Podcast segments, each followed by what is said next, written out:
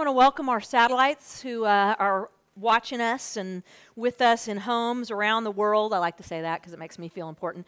Uh, but I want to say a couple things about this uh, st- uh, devotional guide that you have. Um, really, it is written with the purpose of giving you kind of tracks to run on.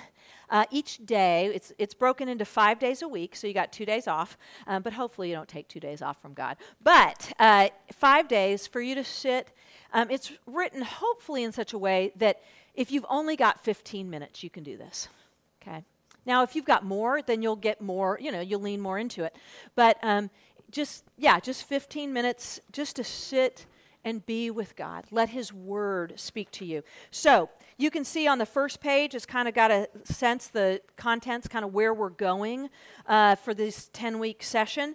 And uh, this session, we're in Exodus 1 through 15, and the subtitle is This is Our God because really Exodus 1 through 15 is just going to put God on display.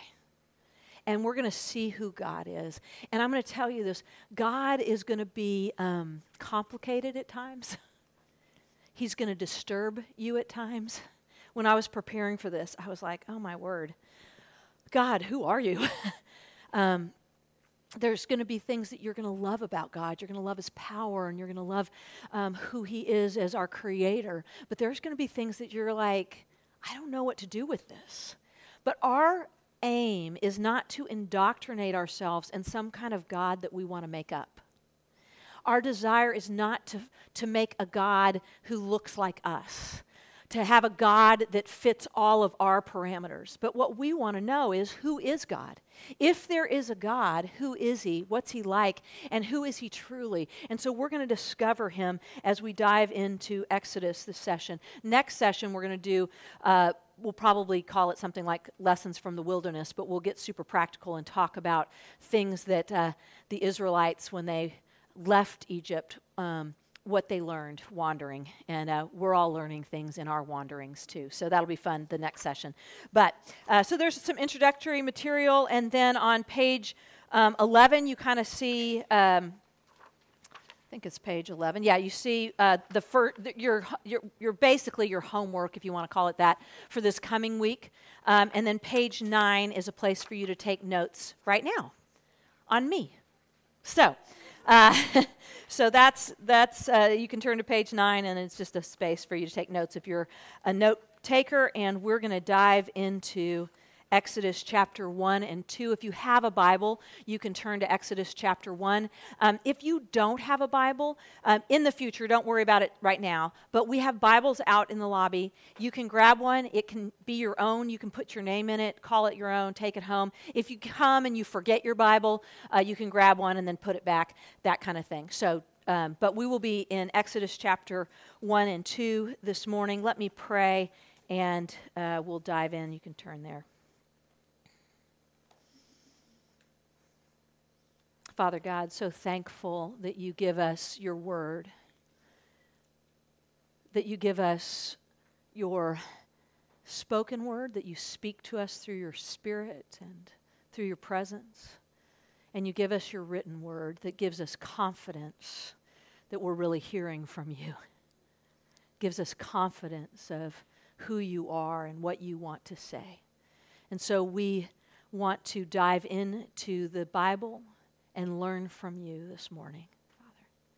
Would your Spirit come and teach us, instruct us, open our eyes wide to what you want us to hear this morning? Thank you. Thank you for the scripture. In Jesus' name, amen. We're in the book of Exodus because the book of Exodus is one of the significant books of the Bible. Um, I think it's one of the most quoted books in the New Testament because the book of Exodus is basically this visual display of the Christian gospel. The book of Exodus is the historical account of the Israelites who've been in Egypt and they've been put into slavery and they've been put into oppression and they need to be rescued. And if you were with us last year, last session of Bible study when we were in Romans, you know that we live in oppression that we have an enemy. I believe in demons. I believe in the spiritual world. I believe in all of that. And I, uh, you can call me crazy, but I do believe in all of it. And I believe that we have an enemy. And that enemy wants us to be oppressed. And that enemy wants to bring about death.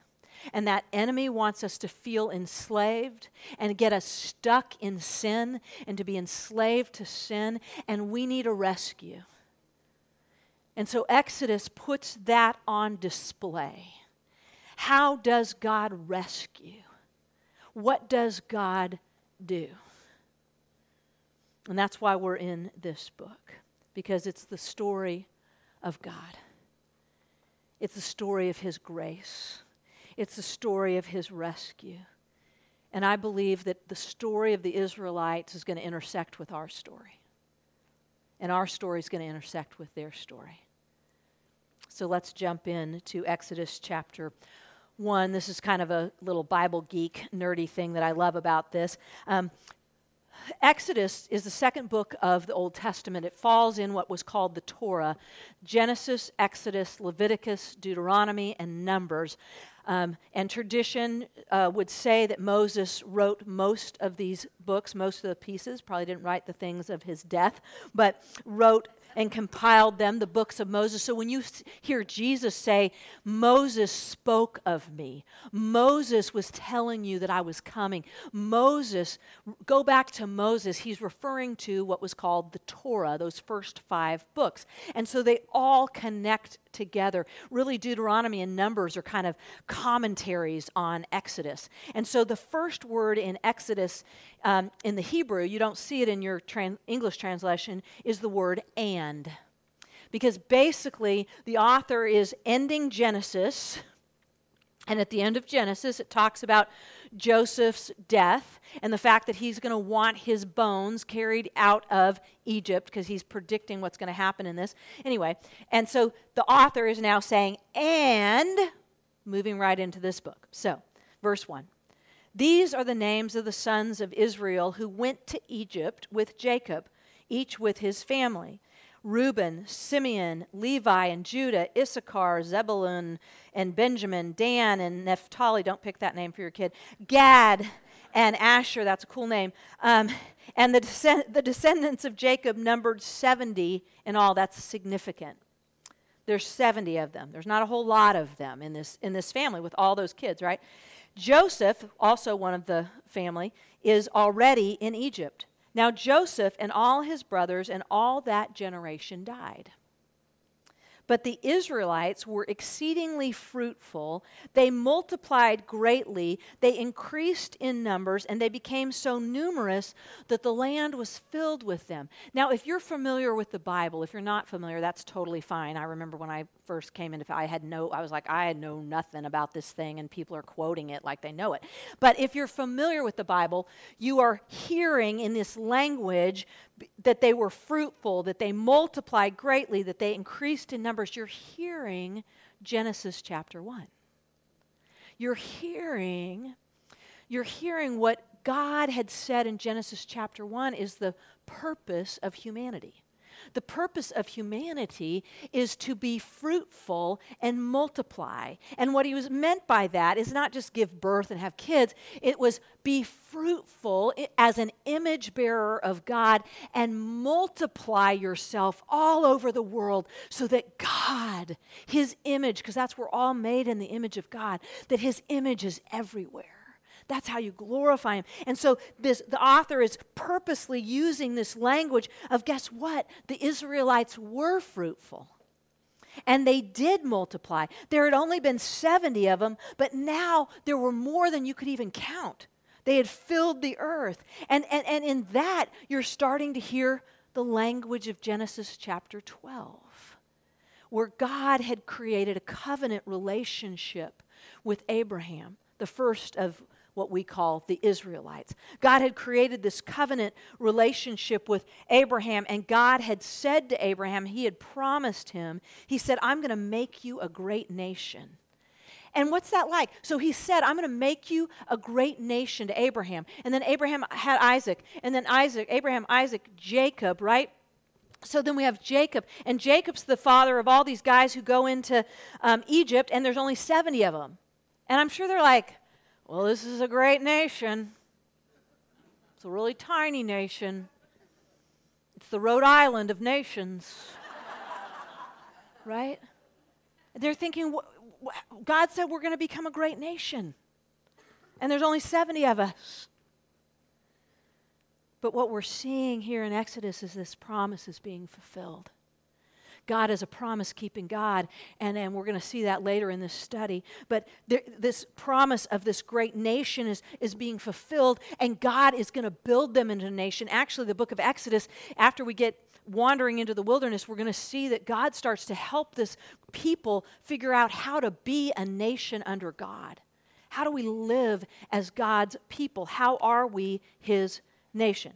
But anyway, so this, this, this nation is forming, if you will. They're great, they're numerous, but, verse 8, then a new king, this is great, we're never going to hear his name. New king, it's interchangeable Pharaoh king, Pharaoh king, that same person. Then a new king to whom Joseph meant nothing, I love that line, came to power in Egypt. Because remember, Joseph had been actually kind of right hand guy to the former the king, the former Pharaoh. And now there's a new king, and his king could care less, doesn't know anything about Joseph, right?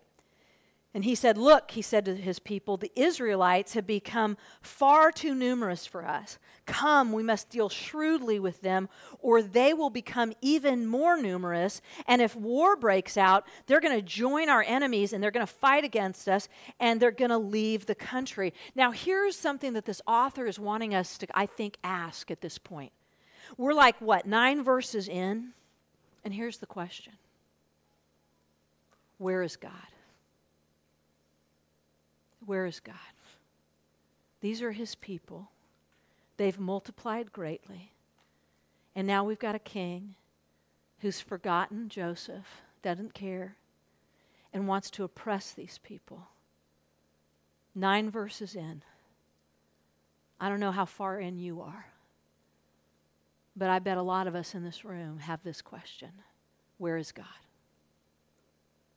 You've got something right now in your life you might be nine weeks in. You might be nine months in. You might be nine years in. You might be 90 years in. I don't know. Where is God? Where is God? Verse 11. So they put slave masters over them to oppress them with forced labor. And they built these places as store cities for Pharaoh. Where is God? Where is God? Where is God? But the more they were oppressed, the more they multiplied and spread. So the Egyptians came to dread the Israelites and worked them ruthlessly. They made their lives bitter with harsh labor in brick and mortar and with all kinds of works in the field. In all their harsh labor, the Egyptians worked them ruthlessly. If you're an Israelite, or it's interchangeable in this book Israelite, Hebrew, where is God? But it's my question too, right? There's things in my life right now. Where is God? Where's he going to show up? Is he going to show up? Will he show up? I've been praying the same thing for years. Will he show up? Where is God? Where is God? You have that thing. And the author is okay with you asking that question. Where is God? Verse 17 he's going to start to show up. Verse 17 The midwives, however, feared God. Right? Oh, I skipped. I got to go here. 15, because this is even more important. the king of Egypt said to the Hebrew midwives, whose names were Shiphrah and Puah, and this is awesome. These are the only, we don't know ever know the king, but we know these midwives. We know their names, right? That's strong, right? That Pharaoh, we don't know who he is, but these ladies, we got their names in all of history. Shiphrah and Puah, love it. King says to them, When you're helping the Hebrew women during childbirth on the delivery stool, if you see that the baby is a boy, kill him. But if it's a girl, let her live. Okay, so again, where's God, right? But he's going to start showing up because the midwives, however, feared God. There he is, feared by these women, and that language of fear in the scripture when it talks about fearing God. We're actually going to talk about the difference uh, between being afraid of God and fearing God in, in a week or so. But these women feared God, and what that means is it's not like they were afraid of God, it means that they had great reverence for God. They understood who God was. They understood at the end of the day, God was in charge. They understood at the end of the day, they came under God and they feared him. They were in awe of him. They had reverence for him. They had respect for him. We've lost some of that in our culture, right? We've made Jesus our homeboy and God's our buddy and our daddy and all these kind of things, and he is our daddy and all that. But there is a reverence, there is an awe, there is the sense of God is greater than the king, God is greater than our political leaders. And so we fear him. Right? I love it that in this moment, it wasn't that powerful seat of power of the Pharaoh, but it was these two women who were at the very bottom of the social ladder, right? These two women who are at the bottom of the socioeconomic level two women who are midwives, probably because they couldn't have families of their own, which put them at a really low standard, right? And at this point, I have to believe that probably nobody was looking for God to show up in two midwives. You ever feel that? When you're wondering, where are you? Where is God? And where are we looking for him? I'm looking for somebody in power to change whatever it is that I want changed. I'm not looking at midwives. But that's how our God works. The midwives, however, they feared God and did not do what the king of Egypt had told them to do. They let the boys live. Then the king of Egypt summoned the midwives and he asked them, Why have you done this? Why have you let the boys live? And I love this. I love their response. The midwives answered Pharaoh, Hebrew women are not like Egyptian women. These ladies are strong. Hebrew women are not like Egyptian women. They are vigorous and they get birth before the midwives even arrive. You know, your women are kind of wussy. Our women, hmm, they're pretty strong. And so we get there and the baby's already been born. So then It says this, verse 20, and here's God. Here's our God. So God was kind to the midwives, and the people increased and became even more numerous. And because the mid- midwives feared God, he gave them families of their own. Then Pharaoh gave this order to all his people. He's like, if, that, if the midwives aren't going to work for us, he said, Every Hebrew boy that is born you must throw into the Nile, but let every girl live. He's going to work around the midwives. But God's going to work around his workaround, right?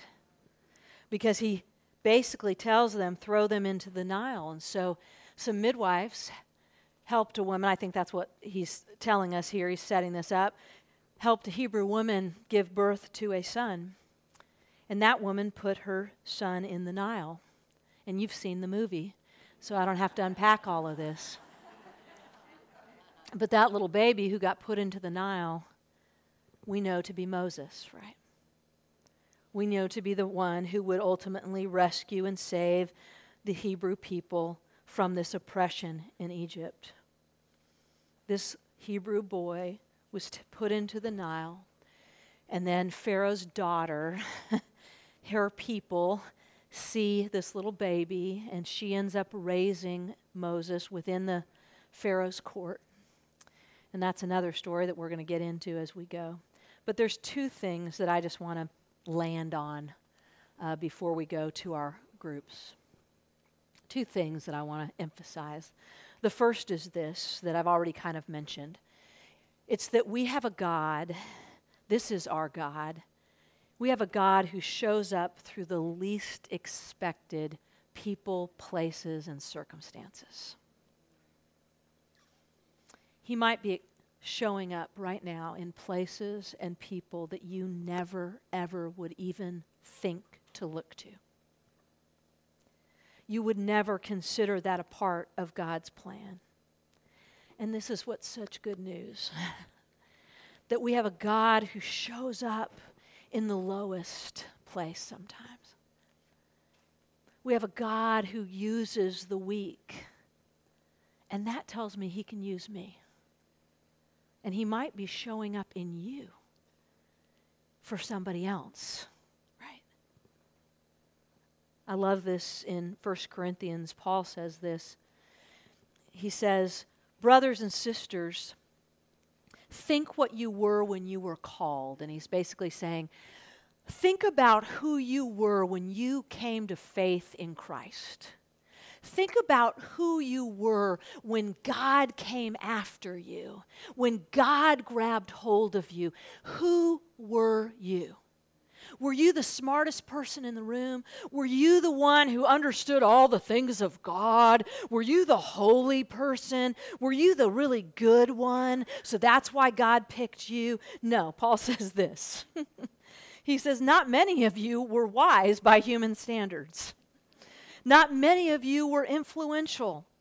Not many were of noble birth. You guys, we live in a city that somehow we keep thinking, as the Christian community keeps thinking, oh, if that famous person would come to faith in Christ, if that influential person would, would just say, praise God at the end of their game, if that person would speak to Jesus, we get so excited when some celebrity or somebody comes to faith in Christ. Well, I'm thankful for anyone to come to a living, alive relationship with Jesus, but we don't need them to come to faith in Christ for Christ to be lifted up.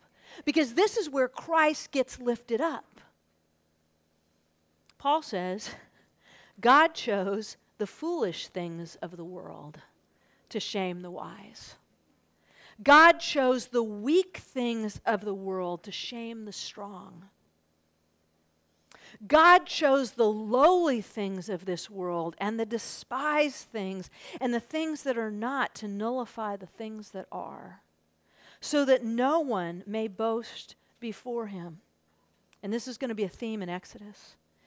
God is going to be a God, we're going to see him as a God who wants glory, wants us to depend upon Him, wants us to boast in Him. You may not like that, but that's our God because He's the only one worthy of our boasting, the only one worthy of our praise. And that's what Paul is saying. God has an agenda where He wants to put His power on display. And that's why He chooses the weak things, that He shows up. He says it's because of Him, it's because of God that you are in Christ Jesus. It is not because of you. It is not because you were so good. It's not because you grew up in a Christian home. It's not because you're religious. If you are in Christ Jesus, it is only because God's grace came after you and you let yourself surrender to it. It is because of God that you are in Christ Jesus, who has become for us wisdom for, from God. That is, Jesus is our righteousness. He is our holiness. He is our redemption. Therefore, it is written, Let the one who boasts boast in the Lord. Our God shows up in places and people that we've never would expect. Don't miss them. One of the saddest things, I think, in the New Testament is when God shows up in Jesus and so many people missed him. We'll talk about that. The second thing I want us to take away from this is that God shows up in His time for His purposes. And we don't like that. I don't like that. But it is true, and we're going to see it over and over again in Exodus that He's going to show up in His timing for His purposes. Actually, Exodus chapter 2, verse 23, it's at the end of this section where, again, I think the author is kind of guiding us along and wanting us to ask, ask the question where is God? Where is God? Where is God? And then in verse 23 of chapter 2, he says, During that long period. This had been hundreds of years in Egypt. After this long period, the king of Egypt died. And the Israelites groaned in their slavery and they cried out, and their cry for help, uh, and they cried for help because of their, sla- uh, their cries for help because of their slavery went up to God. And then verse 24 this is our God. This is our God. God heard their groanings. He is a God who hears. And the author wants his audience to know this because this is a, a land and a culture with lots of gods. And a lot of these gods are not gods who listen. These are not gods who hear. These are not gods who necessarily can have ears, if you will. He wants us to know God heard this God. He heard their groaning and he remembered, which is, he remembered his covenant, which basically he was, he was going to be faithful to his covenant. He's going to be faithful to his promise. He remembered his covenant with Abraham and Isaac and Jacob. And so God looked.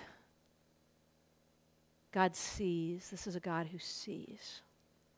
He looked on the Israelites and he was concerned for them the word there doesn't even capture the Hebrew words are so richer, but he, he had compassion for them.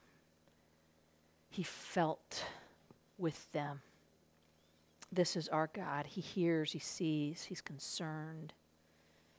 This is our God who uses two midwives to save a baby, who will become a man, who will save a nation from the oppression of Egypt. And when will that man show up?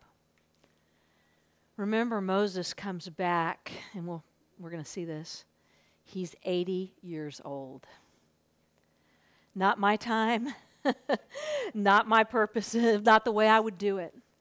The good news is your best days are ahead of you. but.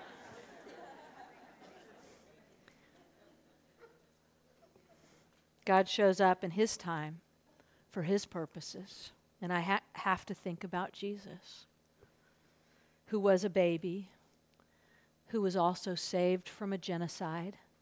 And his family actually went to Egypt, interesting, to be saved from this genocide of baby boys and actually all boys being killed.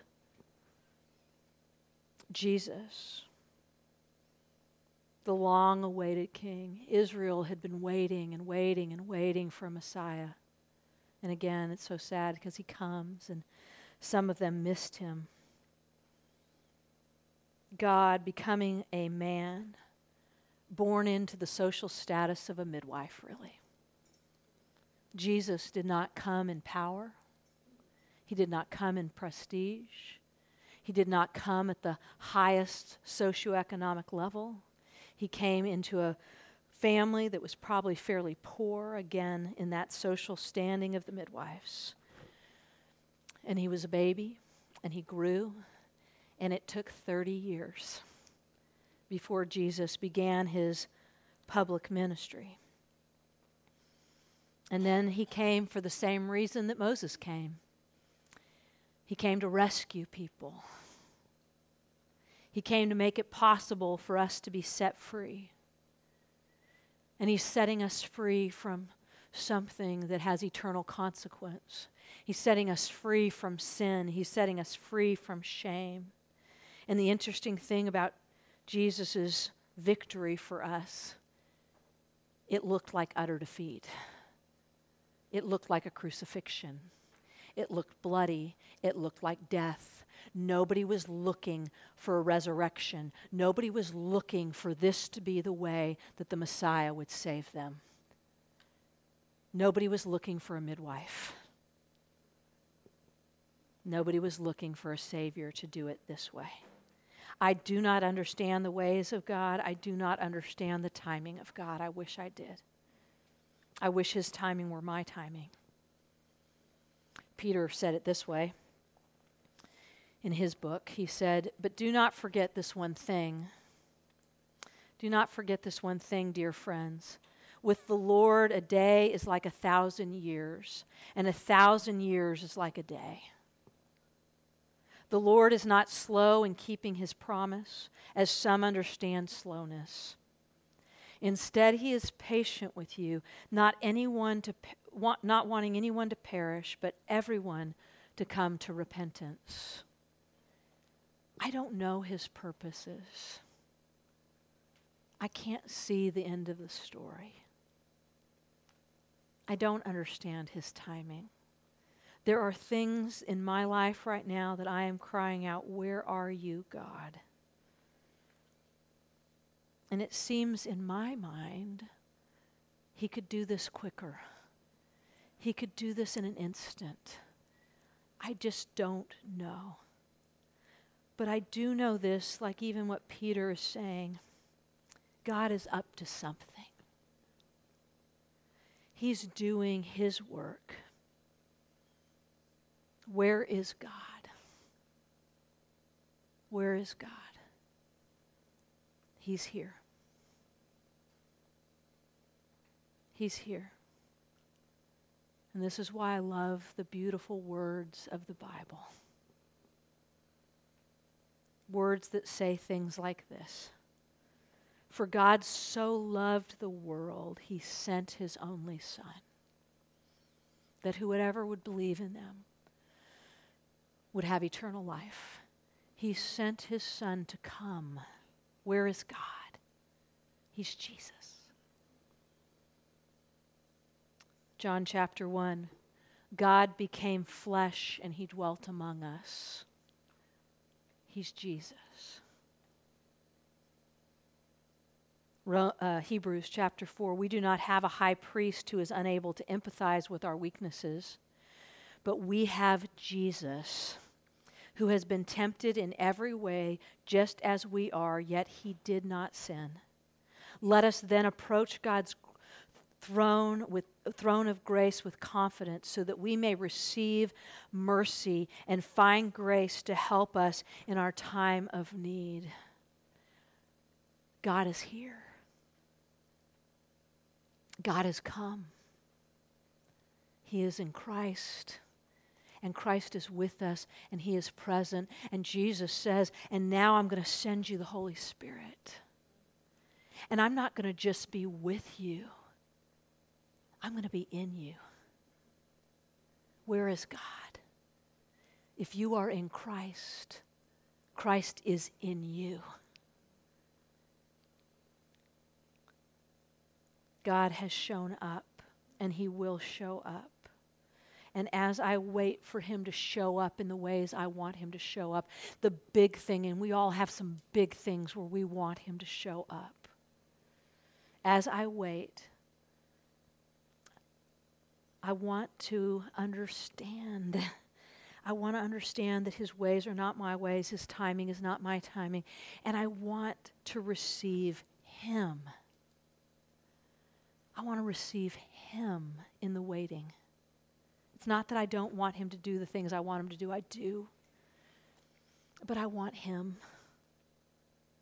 I want his presence.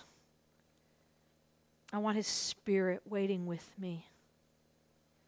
I want his ears listening to me.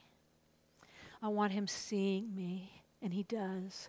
I want him concerned for me, and he is. I want his beauty that is worthy of my life. I want his wisdom that sees the whole picture. And I don't see the whole picture. And I don't understand all that he's working because he has this eternal perspective. And I want that eternal perspective. I want his worthiness that goes beyond this temporal world. I want him. Where is God? He is a mystery and I don't understand him and he confuses me and he confounds me and he frustrates me at times. But he is here. And he sees you. And he hears you. And he's going to have his way with you and he's going to have his way with me. That he might become the ultimate object of our affection. Not just our Santa Claus, not just our Pez dispenser, our Coke machine giving us what we want when we want it, but our God. He is here. And if you are in Christ, He is in you. So, Lord, we say, we do want you to show up big in so many things, and we're going to keep bringing them to you. We're going to keep saying, Show up, show up, have your way, do your work. We will battle against the enemy for the things that we believe are near to your heart. But as we wait, we will say, Thank you. Thank you for seeing me. Thank you for hearing me. Thank you for c- your concern. Thank you for being with me and in me. Thank you for your spirit. Thank you that you never leave us or forsake us. Thank you. In Jesus' name, amen.